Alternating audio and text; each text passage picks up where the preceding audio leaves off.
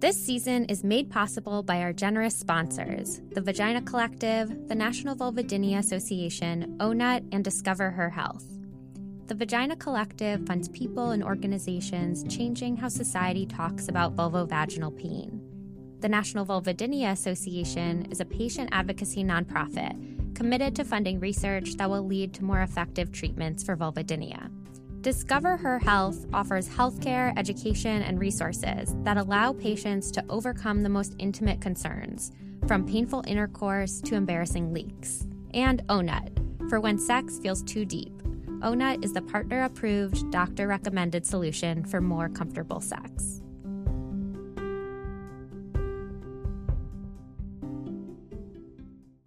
Before we jump in, I want to give a quick heads up. This episode briefly touches on suicide and sexual abuse. Please listen with care. So I was literally on the physical therapy table getting pelvic floor physical therapy, you know, naked from the waist down. This is Hannah Srajer. She has pelvic floor dysfunction. One day, when Hannah was at physical therapy in Chicago, her PT told her a story she hasn't been able to forget. I was saying, well, do you know any, like, are there famous people who have this condition? Like, has this been in the media? Has this been in the news? Like, what, you know? And she was like, oh, well, you know, Dr. Kevorkian. I've been told they can't do anything.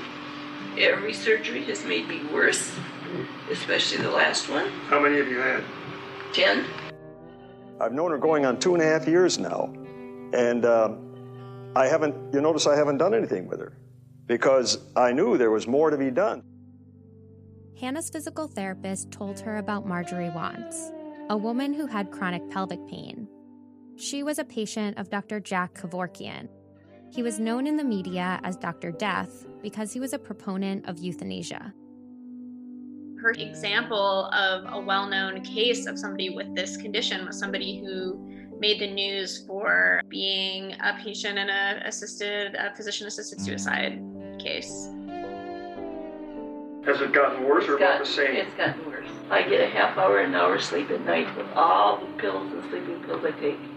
I go to bed all day long, most of the time, with sleeping pills just to get out of the pain. That's the only time I get out of pain is when I sleep.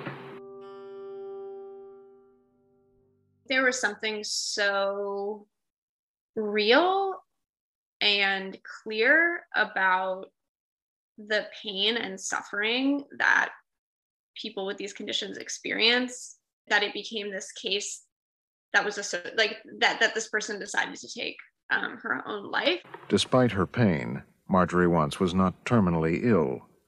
Authorities had tried to institutionalize her.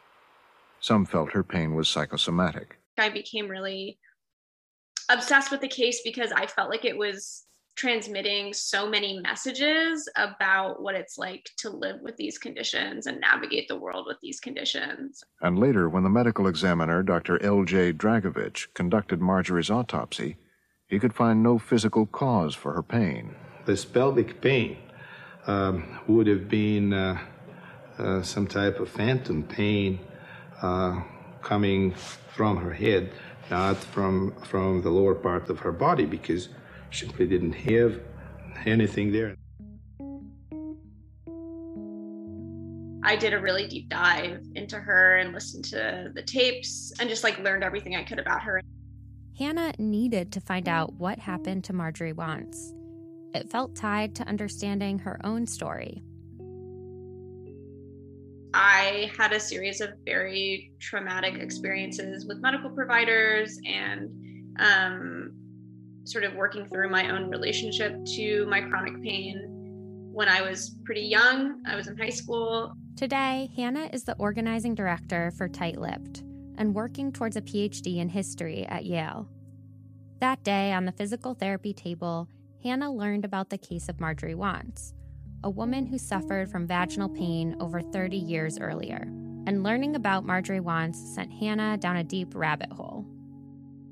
I sort of came to this research question, which is how did vaginismus become coded as a mental disorder through the ways that I was getting reacted to by physicians when I was in high school, right? Physicians saying, well, maybe it's in your head, maybe you're just stressed. She couldn't stop wondering why did doctors still not believe Marjorie Wantz, even after she took her own life to stop the pain? In her research, Hannah kept coming back to one particular diagnosis used for women like Marjorie vaginismus, and how it became coded as a mental disorder.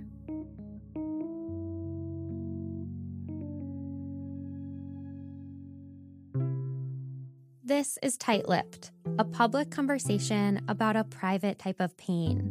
I'm Noah. On this show, we talk about vulvovaginal and pelvic pain. We share stories about painful sex and shame and the politics surrounding these conditions that we often keep secret. We uncover why it's so hard to get diagnosed and treated and what we can do to change that reality.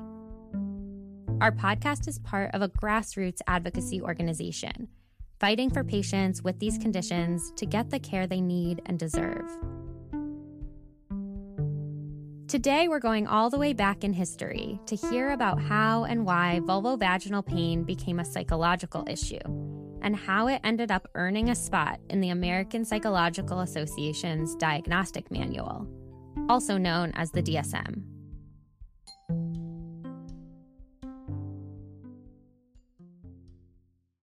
Let's get one thing out of the way. A lot of people are diagnosed with vaginismus because it's used as a catch all diagnosis for various vaginal pain conditions. And the term is still used today, despite being over a century old and having a long history that's wrapped up in pathologizing pain.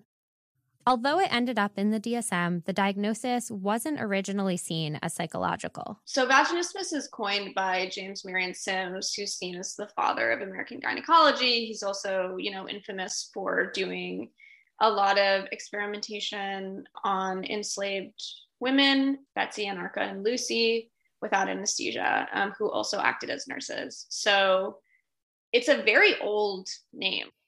Hannah researched and wrote about this history in a paper titled Imperfect Intercourse Sexual Disability, Sexual Deviance, and the History of Vaginal Pain in the 20th Century United States. Her paper won an award and was published in the Journal of American History. Dr. James Marion Sims coined the term vaginismus based on what he was observing in his patients.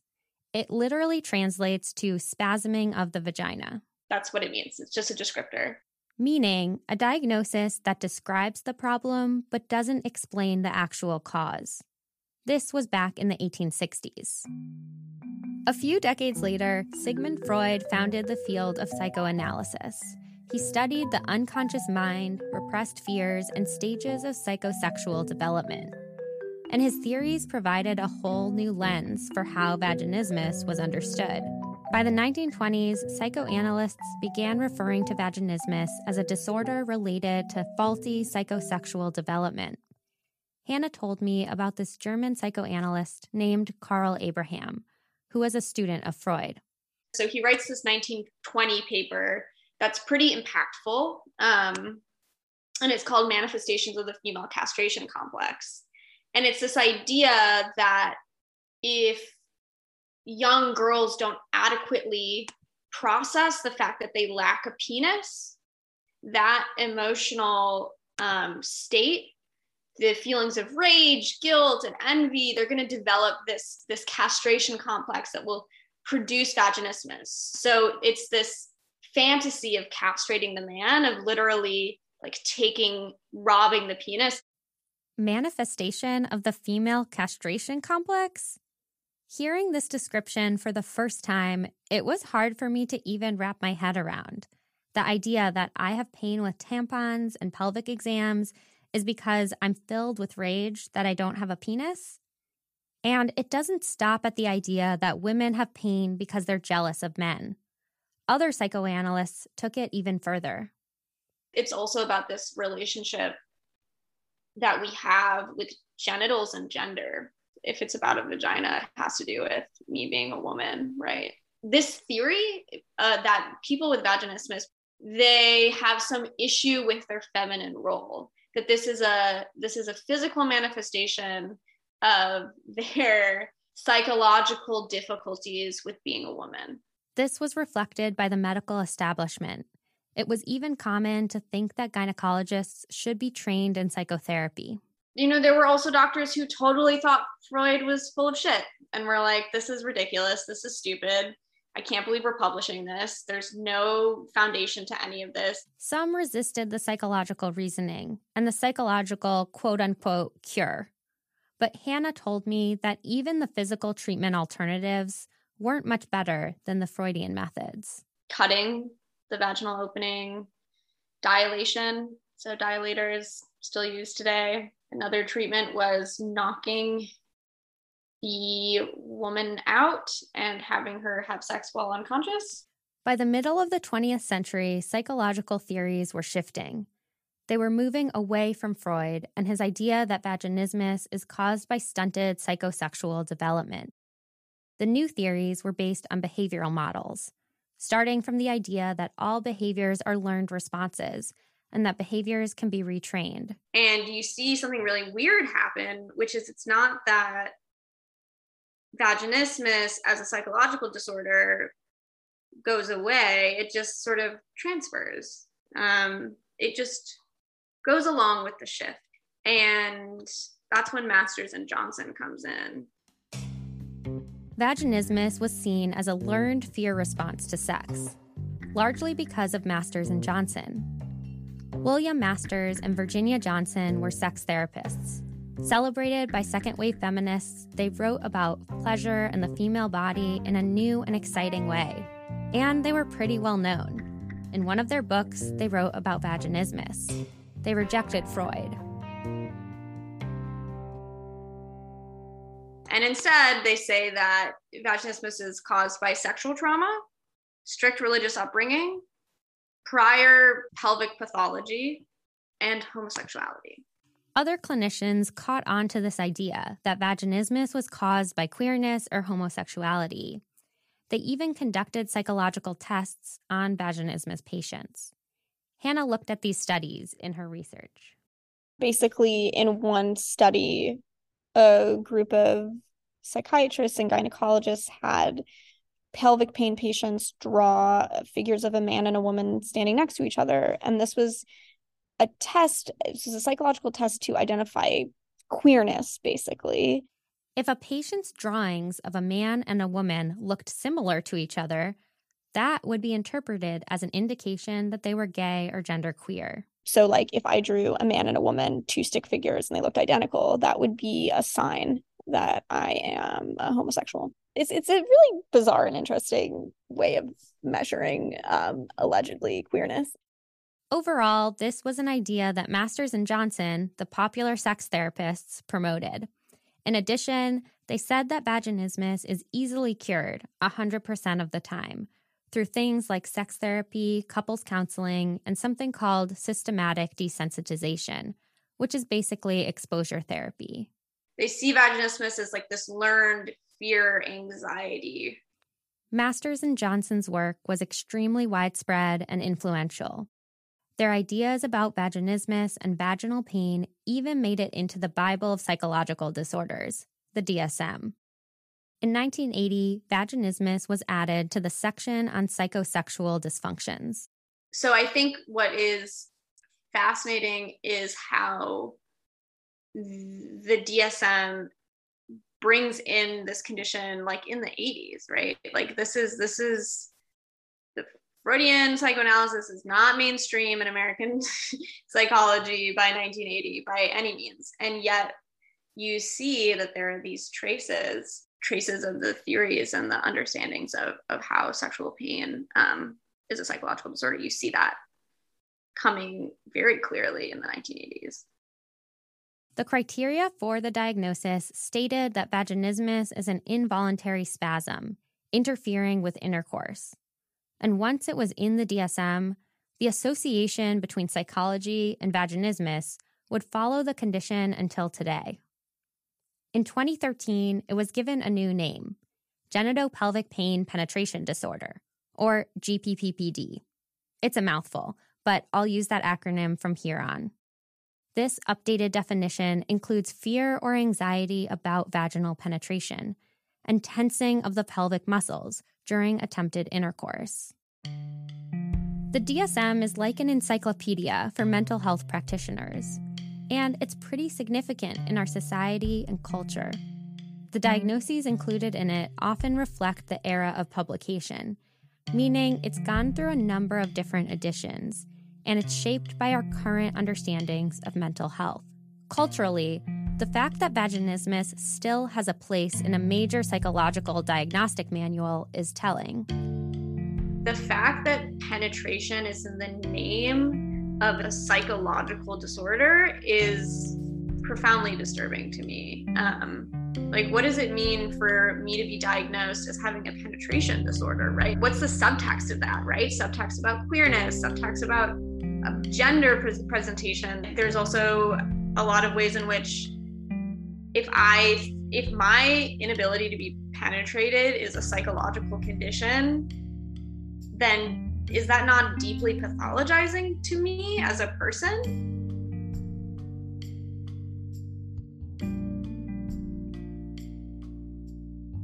Sometimes what ends up in the DSM is problematic and controversial. Just the way it's worded has serious implications. The treatment listed for vaginismus, or now GPPPD, is still systemic desensitization, the same treatment Masters and Johnson suggested in the 1960s and the 1970s. I want to bring this back to how it impacts real patients. It might seem like a list of criteria in a medical diagnostic manual doesn't matter that much, but it does. At Tight Lipped, we hear all the time from women and patients who are still being told that their condition is only psychological, that if they just drink wine or sedate themselves, they'll be fine. Here are a couple stories from our community members.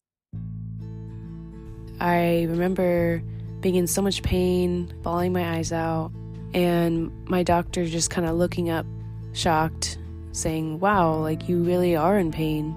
She said, I'm gonna keep going, and didn't stop, just kind of pushed through, even though I had tears streaming down my face. A couple years ago, I went to the student health service for this really mysterious severe pelvic pain. I really cried a lot because I was in so much pain. They referred me to an immediate mental health intervention. They spent a lot of that time asking me whether my parents were actually okay with me being bisexual. I had waited to have intercourse until I was married. It was a horrendous traumatic experience. I called my gynecologist's office and I got a PA on the phone who said to me, Sex is just for men anyway. When I saw my gynecologist, she attempted to insert a speculum and I screamed and cried, and she just seemed exasperated with me. Kind of threw her arms up in the air and said, It should just be like I'm touching your thigh, like this. I told her I had no memory of anything traumatic ever happening, and she replied, Well, yeah, you've most likely blocked it out. She sent me on my way with a handful of sexual abuse resource pamphlets and I spent the better part of that year interviewing my parents and racking my brain trying to remember a traumatic event that never happened. While we can't trace these stories directly to the DSM, it's clear the history we just learned about, from James Marion Sims to Freud to Masters and Johnson, it still influences medical providers today. Keeping vaginal pain in the DSM legitimizes medical providers when they say the pain is all in your head or that you don't need medical treatment. Of course, we know that being in pain can contribute to a cycle of depression and anxiety. Psychological issues usually exacerbate physiological ones. But that doesn't mean the pain will disappear just by working through mental health concerns. And this is definitely stigmatizing to have genital pain and penetration disorder be in a manual of mental disorders and it's about it being in your head being sort of you're hysterical you're stressed you're you're having a hard time in your marriage and it's like no you know no that's sure maybe that's contributing or maybe that kicked it off but like it's diminishing people's pain. And a lot of times, vulvar and vaginal pain is not just about sex. Take Hannah Srajer's own experience. My main issue is that I have urinary symptoms. It feels like I have a UTI all the time. And that chronic pain and discomfort is what is shaping my life. Um, and there's no room for understanding the vagina is part of a structure of the pelvic floor, which contains the bladder and the colon, you know what I mean, and the colon and all of these other important structures that are related. It just sort of isolates the vagina as as a deeply gendered, like separate part of your body that's not attached to anything else. So, where does this leave us today? Obviously, it's not easy to change an entire history of psychologizing vulvovaginal pain.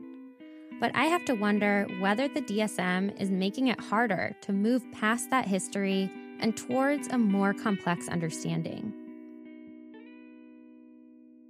We called up Dr. Michael First, a professor of clinical psychiatry at Columbia University and a longtime editor of the DSM.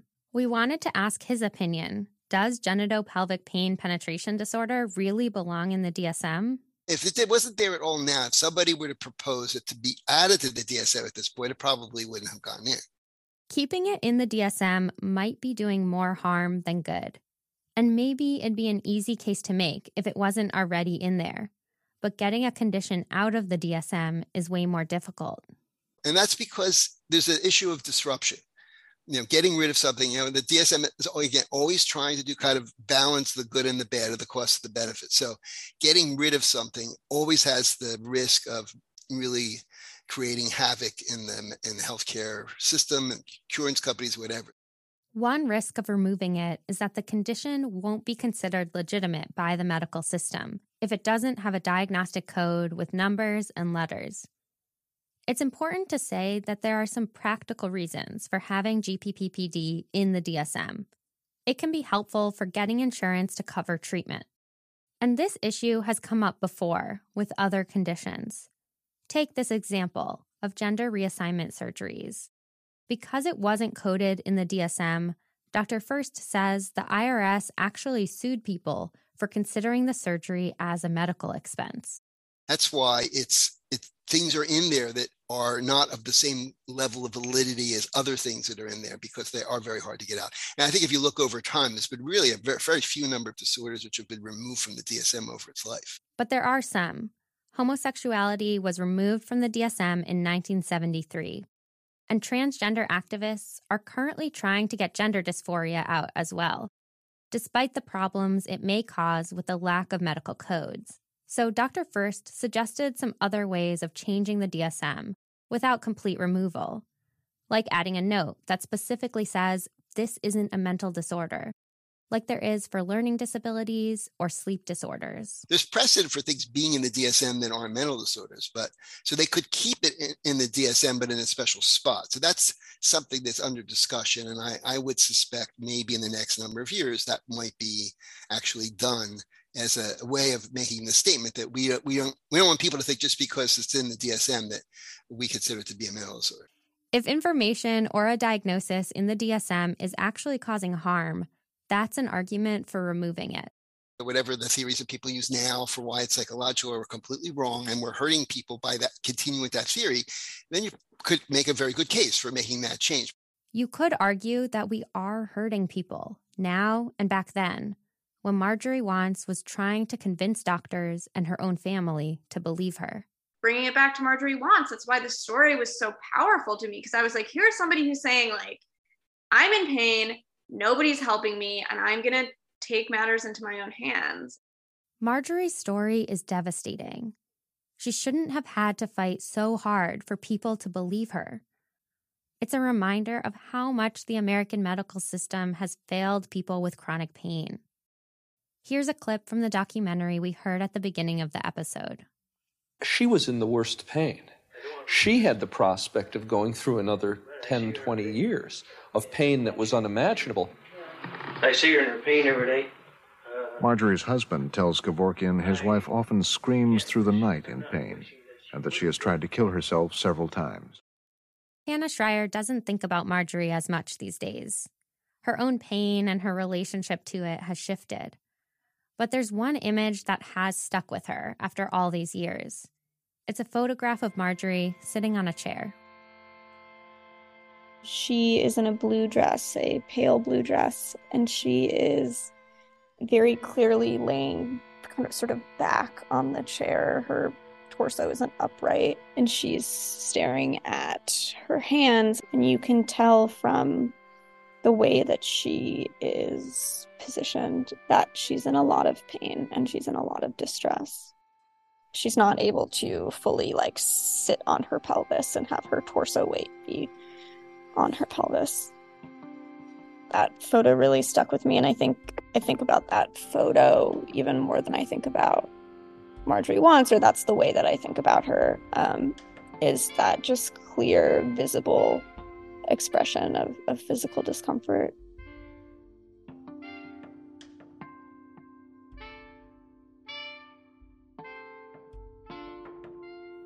Marjorie Wantz died from assisted suicide over 30 years ago.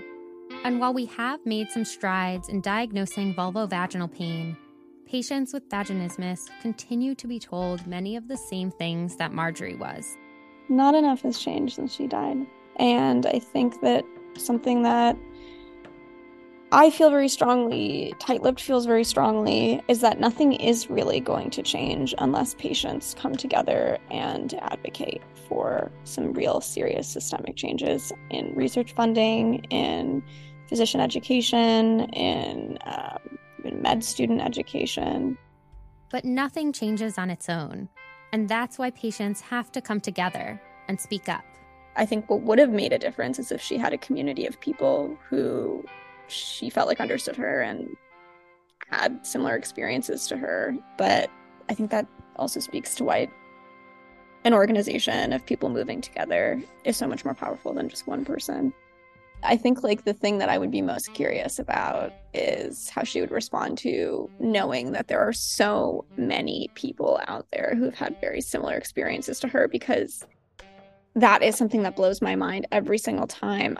I wondered what would have happened if some stranger off the street like me sat down with her for coffee and said, "Hey, you know, have you have you heard about this?"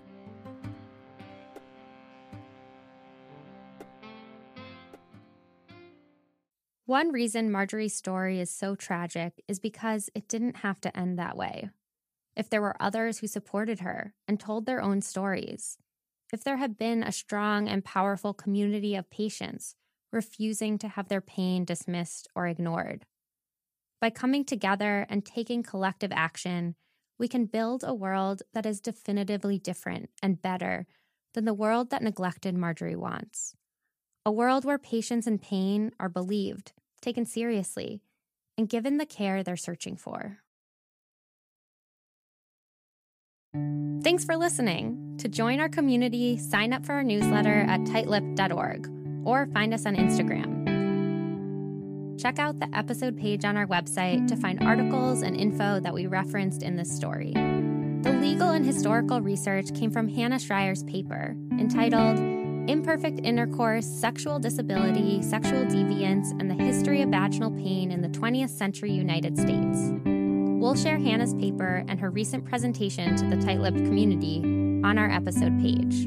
This episode was written by Angela Johnston and edited by Ava Ahmed Begi. It was executive produced by Hannah Barg with the help of Delilah Ryder, Sarah Rosa Davies, and Kalaisha Toddy. Special thank you to Bob Matner, Scott Matner, Dr. Michael First, Sarah Ponce, Katie McCormick, Angie Bourne, Jennifer Huff, Lauren Segrin, Nava Freed, and Brittany Browning.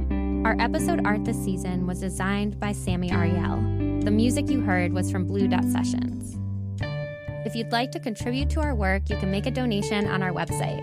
We're building a grassroots movement by and for people with chronic vulvovaginal pain, and we hope you'll join us.